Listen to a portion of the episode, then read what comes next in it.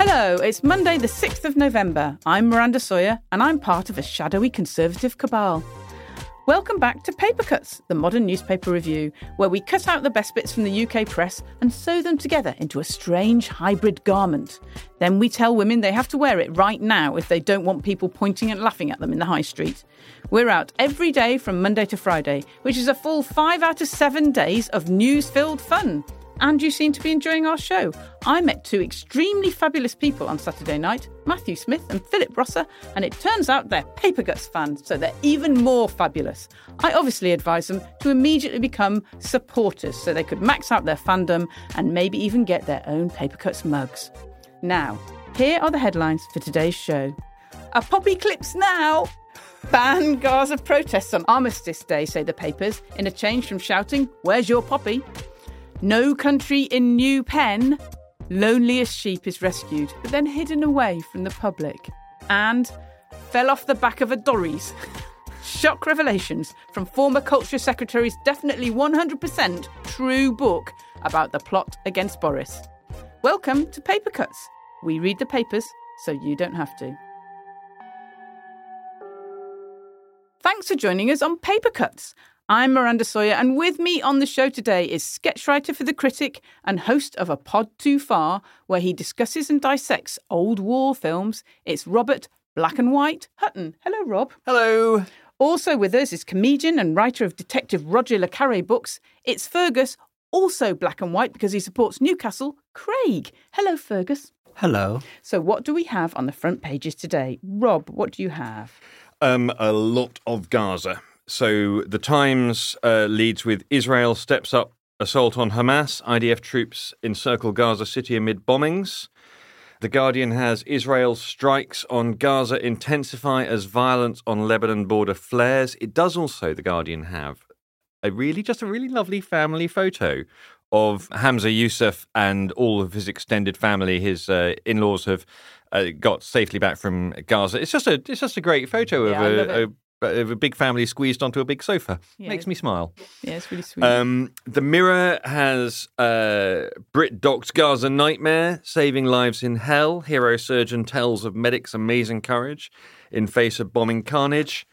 And the Eye has take, brings it home a bit. Um, UK's National Security Council not prepared for heightened terror threat. That's reassuring.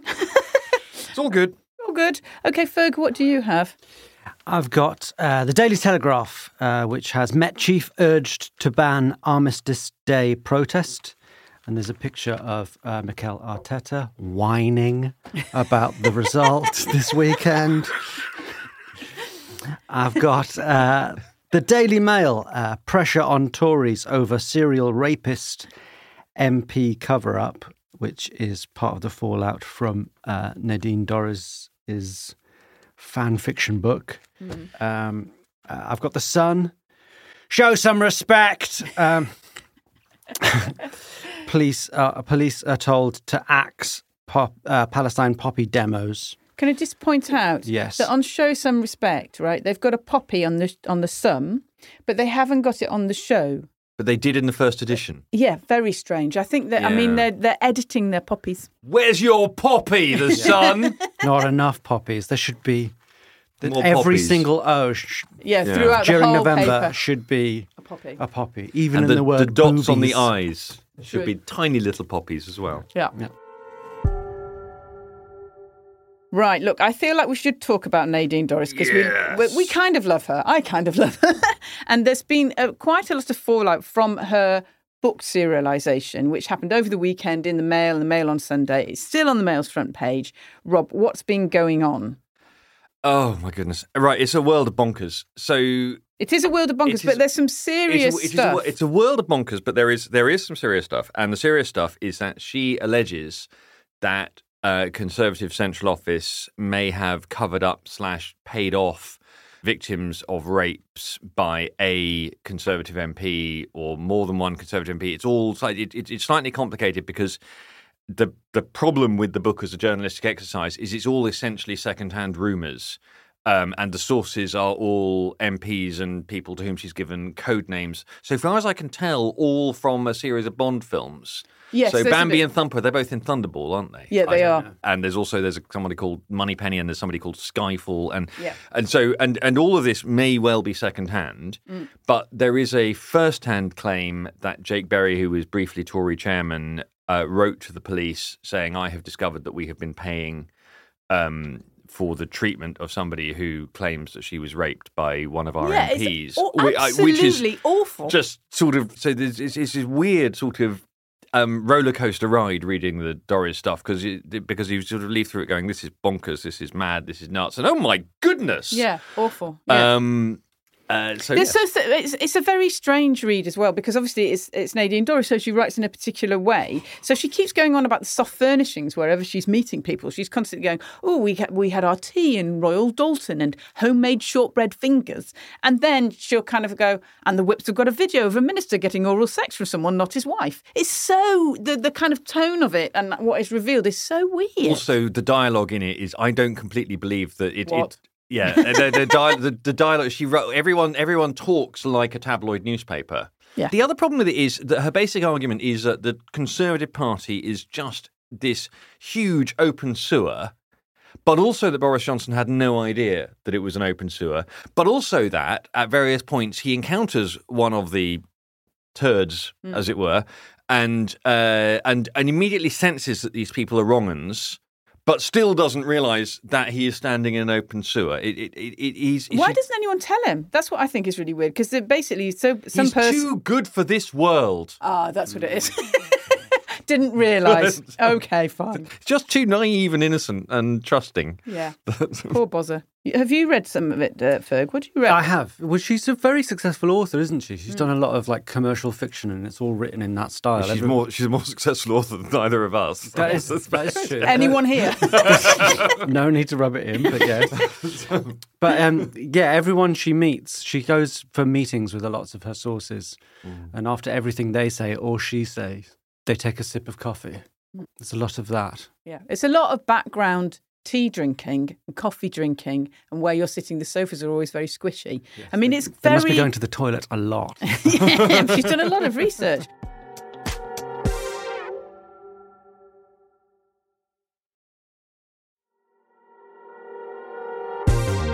Now, next weekend is Armistice Day and Remembrance Sunday, and in their usual manner, the papers have been going poppy potty. Every single one has a poppy on the front page, apart from The Guardian. Some are big, some are small. Look, even the eye, look, top Tiny right, little tiny poppy. little one, see? And the Sun has decided, as it seems to do every year, to get upset. Often it gets het up about whether BBC presenters are wearing poppies or not, but this time round it's something different. Show some respect, it bellows, with poppies as the O in some and sometimes in the show and some. Okay, so Rob, what is the Sun getting upset about here? So this is this coming Saturday is Armistice Day and is also the day that is planned for a Gaza Palestine uh, march through London. And basically, the concern is that these two uh, events are going to run into each other. Um, so at the Cenotaph, this is this is different from the Remembrance Day service, which will be on the Sunday. At, on the Saturday at the Cenotaph, there will be a two minute silence and there'll be some le- some wreath laying. But uh, at the same time, making its way around central London, there will be a big demo by people on the Gaza Palestine uh, march. Yeah. And uh, Although it does seem a bit weird because the Gaza Palestine march isn't kind of um, like designed. It's not designed to go past the Cenotaph. It might be in the in in Trafalgar Square, but it's not actually at the Cenotaph. Yeah, I don't know how you. I don't know how you. oh, You can ban marches. I mean, this is the police's job essentially, is to Yeah. is to keep. Yeah, people- exactly. It just, I mean, it, essentially, the Telegraph is also leading on this, and it's saying that the Met Commissioner Mark Rowley is under pressure, although he's always under pressure, to be fair. Um, this time, he is under pressure to cancel it, and the people who are pressurising him are Rishi Sunak, Suella Braverman, and and the rank and file uh, officers. But what's kind of weird about it is how they're referring to it. So Sunak, as ever, is being quite reasonable and quiet, but Braverman is just going, anyone who damages the cenotaph should be jailed faster than their feet can hit the ground, whatever that means. And like it's it's so heightened, isn't it? Well, there was just, there was a big, I mean, a big a big Twitter row on Saturday about the fact that the flags weren't at the cenotaph, which is because the cenotaph that's what happens before every Remembrance Sunday is they take the flags down so they can clean it. Yeah. And but it's not in fact about you, Matt Ridley. It's just Remembrance Sunday is coming. We'll wash the flags. We'll wash we'll wash the flags. We'll wash the cenotaph. Get it ready. Okay. You know that's that's it. It- It's a it's a it's a pretty horrible example of how things can get whipped up a bit, though, isn't it? That's that's what seems very odd to me. I mean, Well, it, these these sort of self. I think I think we have to accept, and all of us are subject to this, that there is a desire to be outraged. There is a sort of visceral pleasure in being outraged by something, and sometimes, in the absence of actually outrageous things, we can sort of create our own outrageous thing that we're going to be outraged about. uh, hence Hence, hence Poppy. where is your poppy? Every year there's something Yeah. about Poppy. I mean, Every I mean, I- year is Poppy look, Gate. I write books about World War II. I I go to uh, remembrance services. Big fan of war memorials. Me, I do think actually that this stuff matters. I just think uh, also let's let's get some perspective. What? What are you doing? How- you worked in the papers. Are you mad? I noticed you said that without wearing a poppy. Yeah, Well, exactly. So, so I have poppies with my breakfast. I'm wearing my of poppies poppies. under my shirt. I've got a poppy bra on. Okay, so Suella Braverman was also in the news this weekend, wasn't she, Fergus, about something else? Uh, yes, she's uh, going to be clamping down on uh, the worst people in society, uh, the homeless. Yeah, I mean, they deserve it, don't they, really? Uh, she did a series of tweets uh, suggesting that uh, it shouldn't be a lifestyle choice. Yeah. Um, she wants to stop people uh, pitching up tents and being homeless. I think what she's she got confused in the sense that she sees her role as a sort of right wing, no nonsense agitator as like clamping down on everything, being a sort of authoritarian. But the lines get blurred where sometimes you're just being an asshole.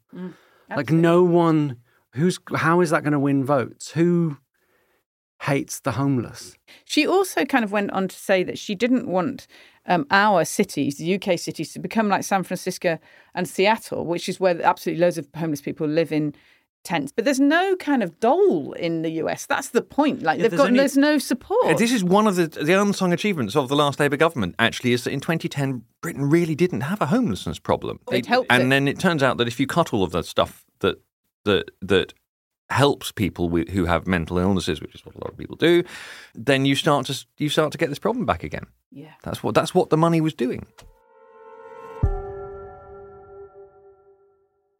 Now, Papercuts loves a brilliant headline, whether I should be so clucky, going cheap, or big for your hoots.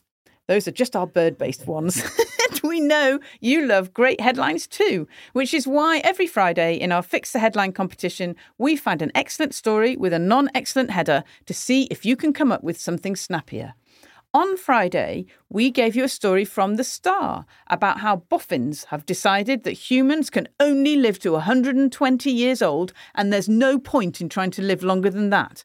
The headline Sorry, you can only live to 120. That's so bad. So bad for The Star. We knew you could do better, and you did. On X, Nick Norn tried with Live Forever, definitely, maybe not. Uh, Matthew Griffiths had a crack with Grave News, You Will Lose. Pretty dark. and Howard Towner offered Good News. Scientists insist that Rupert Murdoch isn't immor- immortal. On Threads, Paul Gregory offered Aged 120, boffins except coffin. But the winner is Kirsty Dryberg with the perfectly succinct 120's plenty. That's so good. I think that's really good. Send us your address and t-shirt size, Kirsty, and we'll whiz over a paper Papercuts t-shirt so you can instantly up your street cred and personal charisma. And what about today? Have we got any good ones, Rob? What do you have? I'm going to start in the sun. Um, on page three, where we have the news that songs about alcohol are disappearing from modern music because uh, today's teens are just too sober. wow. Um, So it's just songs about vaping. it's just, um, and the headline is "Booze." Gen Z is on pop. I You see, pop, see. oh, so it's very clever. pop. Very clever. You're right, okay. And then I'm going to take us to the Mirror.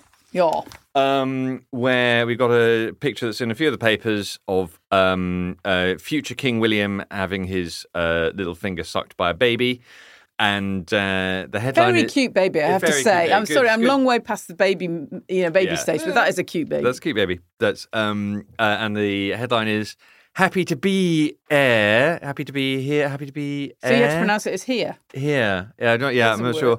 But the real, just let me just you love. everybody strap in. Um, page 25 of the Sun, they're burying it really. Um, a couple indulged in foreplay at the home of golf and had sex in a bunker. Woohoo! And They've got a oh, pic, right? Yeah, the um, they've got a picture of. I mean, what may well be. I, it it it could be a couple having sex. It probably is a couple, a couple having sex. Let's face it. Uh, the headline is uh, "Bunk up in the bunker." Yeah. Bit of rough and tumble. There's a lot of Sand puns. wedge. Um, Oh, it's, it's it's the old course at St Andrews. Um, Oh, the uh, disrespect. regarded as regarded as one of golf's hardest par fours. Way, love it. There's a lot more where that came from. Yeah. That's, um, Wait, okay, what have you got, Ferg?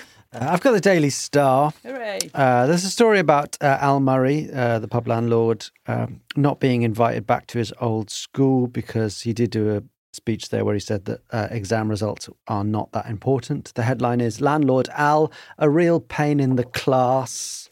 Oh, that's a bit weak. It's shit. and there's a story about uh, Gen Z are making disposable cameras fashionable again, apparently. these crazy kids. I know, not drinking alcohol, but you know, they love a disposable camera. And the headline is Snappy Days. Oh, that's quite sweet. All right.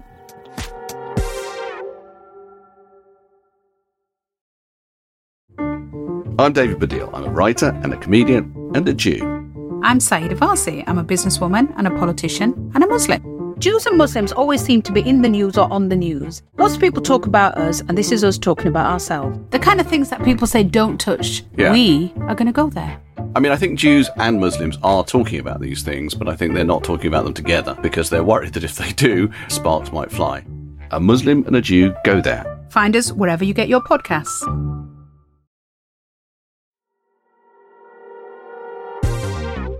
Now, on Friday, we covered the heartrending story of Britain's loneliest sheep. Stranded on a rocky beach in Scotland for two years with no way to get off, lots of people were very worried about what would happen, although the sheepy did seem to be quite happy. But anyway, the Star decided it would help and announced its support for getting the sheep via hovercraft. This didn't happen, but there is some good news. The sheep has been rescued. What actually happened, Fergus? Yes, uh, it's been a big story, hasn't it? Really the has. whole nation's been following it. Um, apparently, the sheep is called Fiona. Although Now. I've seen I've Yeah. seen some other names. Uh, sheep farmer Cammy Wilson, led by a group of pals on a mission to winch the animal, which they name have named Fiona, 820 feet to safety uh, after a campaign backed by your Daily Star. So um, they've got the sheep. Which was very big and very heavy, and not only the fleece because the fleece was massive, but it was also a bit overweight. So it's clearly been having this great time. I So it's feel been so fine. for it. It's It been was absolutely completely fine where it was. Just sitting there going, "You've done what?" Yeah, exactly. But now they've they, they've become this huge news story and a, a huge hero. And I I think something to look out for is like in a year or two, the sheep's daughter uh, getting planning planning permission for a spa. yeah, for a shearing spa.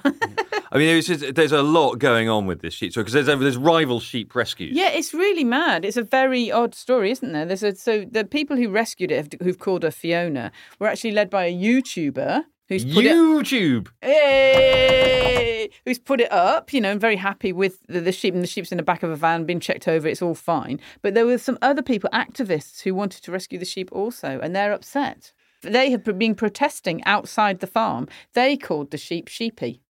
I mean, and the Star called the sheep woolly, mostly for the headline "Free Woolly." So there have been there have been words. There have been words. Um, this, I have to say, is an example of the UK losing its mind over an animal yet again. We quite happily eat meat, and then if there's a kind of, you know, animal that we can attach some love to, we go nuts for it. And the papers love this, don't they, Rob? You've got some examples. They absolutely do. They past do. animal They do. So, can you remember the story of the Tamworth Two? Well, kind of. so the Tamworth 2, this is about 25 years ago. This is literally a friend of mine made her career off this. okay. There were two pigs that escaped at the abattoir, um, escaped from the abattoir and went on the run. And this is the thing. This is this is before cutbacks and you know the internet and so on and so forth. And so there were there were a hundred reporters descended on Tamworth to try to find these pigs. And, they were gone for a week. Yes, they were on the run. They were nicknamed Butch and Sundance. Hmm. I don't know who by, but eventually they were bought up by the Mail, um, and uh, they they sold their story exclusively to the Mail. It's unbelievable. I've got the details of this. I just couldn't quite believe it. Right. So the pigs were estimated to be about fifty, worth about fifty quid, and they had an owner whose name was Arnoldo de Julio, who was a council road sweeper, and he said, "Look, if we find them, they're still going to the abattoir because Yeah. that's the deal. That's Bacon, right? Yeah, that's what they're Pork worth. chops. But the but the, he was offered loads and loads of money, and the Daily Mail kind of scooped it with the amount of money that he offered, and then presumably interviewed them. What happened? Yeah, I do remember a photo of my friend sitting in the sty with two pigs. It was this was made into a TV film. this is this is uh, this is but this is nothing, nothing compared to the story of Blackie the donkey. Okay, Blackie the donkey. Let me take you back to 1987, the real heyday of of the Sun and the Star, when they had they had budgets not just to send to Tamworth, but to send abroad. And there was a there was some Spanish village had a tradition where they would drag a donkey round, and possibly it was cruel, possibly it wasn't cruel. This is unclear. Um, and the Sunday Express wrote a story about it, and then the Sun decided they were going to rescue the donkey, which was originally called El Negro because it was in Spain, but obviously being the sun and the star, it's like, well, we can't call it El Negro, it's, it's Blackie. Yeah. Um, Heaven and- forbid they would ever ever be seen as racially insensitive. Yeah, well, exactly. Especially in the 80s. A um, and Hugh Whitto, who's a man from the Sun, gets there first and buys the donkey Right. and pays the donkey's owner to put him in a field. And then Don Mackay, who's the man from the Star, turns up and bribes the guy who's looking after them in the field to give them to him instead and takes them back to the UK. Wow. Where he's renamed Blackie Star. Um, and After the star. Oh, uh, and, and Don, who died a few years ago, and always always has to be referred to as Fleet Street legend Don Mackay, who I, I did work with. Um, he always slightly resented this story because he felt he'd done, you know, he'd covered the Falklands and he'd he'd sort of he got people out of prison and he'd done real campaigning human rights stories and he knew correctly that the first line of his obituary was going to be Blackie the donkey. Wow. And also they the star when they when they kind of like uh, undercut the sun and got Blackie home, they um their their headline was gotcha, which is obviously a kind of steal from the Sun's notorious kind of Falklands war splash. They had gotcha, but for Blackie the donkey, it's And what became of the donkey? Yeah, what did uh, become of Lived donkey? out his days in a donkey sanctuary. That's what happens. You see, I th- I'm very happy for the for Sheepy, stroke Fiona, stroke Woolly because all this attention means that basically she'll she'll never be slaughtered. She's always going to be fine. Now, in several papers online today, there is a story about much beloved Elon Musk and his new AI venture. He's bringing out Grok, a rival to ChatGPT, apparently inspired by the Hitchhiker's Guide to the Galaxy. Hmm. Fergus, so this is an AI chatbot, basically. It does make you th- rethink the meeting with Rishi Sunak the other week, doesn't it? It makes you think, okay, this was just a soft launch. But anyway, whatever. Elon has brought out this AI chatbot, and he says it's different to the ones that exist, right? What's the difference? Uh, the difference is, uh, as Elon Musk describes it, it's also based, which I think is a term that young people use. It's also based and loves sarcasm. Um, It likes spicy questions and loves sarcasm. it's just horribly, horribly embarrassing. Everything Elon Musk does. It's like he just reminds me so much of my aunties on Facebook. Just, just meme after unfunny meme. He's one of those people in the WhatsApp group that never writes anything, just puts terrible gifs up. Billionaires used to be just like evil billionaires. Yeah. And th- th- they knew that they were that, and we knew that, that they were that. But now they want us to like them. Yeah, I they want us to think idea. that they're funny. Hey guys, you'll never believe these 50 lawyer jokes I've come across. Yeah. Yeah. Yeah, I mean, it's he, basically the other the other part of it is that it, it, the the new Grok has access to user posts on X or Twitter, whatever we want to call it, which he owns. So that means that it's got he believes a kind of insider's kind of guide to the way that people talk. He did put up a few examples of how Grok would deal with spicy questions, didn't he? Yeah. So there's um, uh, the question. Oh, here's a really rebellious thing to ask. Uh, the question is, tell me how to make cocaine step by step. He's so dangerous. Oh Isn't he my just? god! Take me to your dealer. Um, uh, and the answer is, oh sure. Just a moment while I pull up the recipe for homemade cocaine. You know, because I'm totally going to help you with that. It's just, Oh, it's just like And that's Oh, what the God. chatbot says. It's It's, the- so horrible. It's the funniest guy in the common room. It's like, it's like if that cha- if the chatbot was like like dressed up, it would be wearing one of those long black matrix coats. oh god. Yeah. Um, yeah. and it would and- never talk to any women ever. yeah, and then it sort of tells you how to make cocaine, Yeah. sort of in a sarcastic way.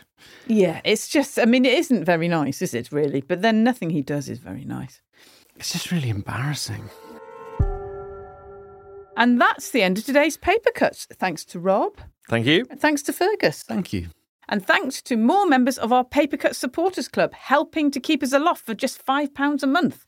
To join them, just follow the show notes to back.papercutsshow.com to find out more. We're going to say thank you to our supporters, Rob, Thank you for all that you do to Natasha Hobday. Ferg. Thank you to the fantastically named Wendy Quintal. Everyone is fantastically named today, I have to say. Hiya, thank God you're there with your fabulous name, Amanda Devore Croft. Wow, everybody's a winner. if you're hungry for more podcast action, then you should try a brand new show from the people who bring you Paper Cuts. It's about science, technology, life, the universe, and everything, and it's called Why, W H Y. There are three brilliant episodes out, so if you want to find out if it's wrong to have sex with robots, amongst other things, then go to whypodcast.co.uk right now. There's a link in the show notes. I've been Miranda Sawyer, and you've been listening to Paper Cuts on a day when the star discovered that sperm change swimming styles to increase their chance of fertilizing an egg. I could make a joke about breaststroke, but I'm above that. See you tomorrow. Paper Cuts was written and presented by Miranda Sawyer, with Rob Hutton and Fergus Craig. The producer is Podmasters Group Editor Andrew Harrison, assisted by Adam Wright. Audio productions by me, Robin Leeburn. Music by Simon Williams. Socials by Jess Harpin. Designed by Jim Parrett and original art by Modern Toss. Podmasters managing editor is Jacob Jarvis, and the executive producer is Martin Bojtos. Paper Cuts is a Podmasters production.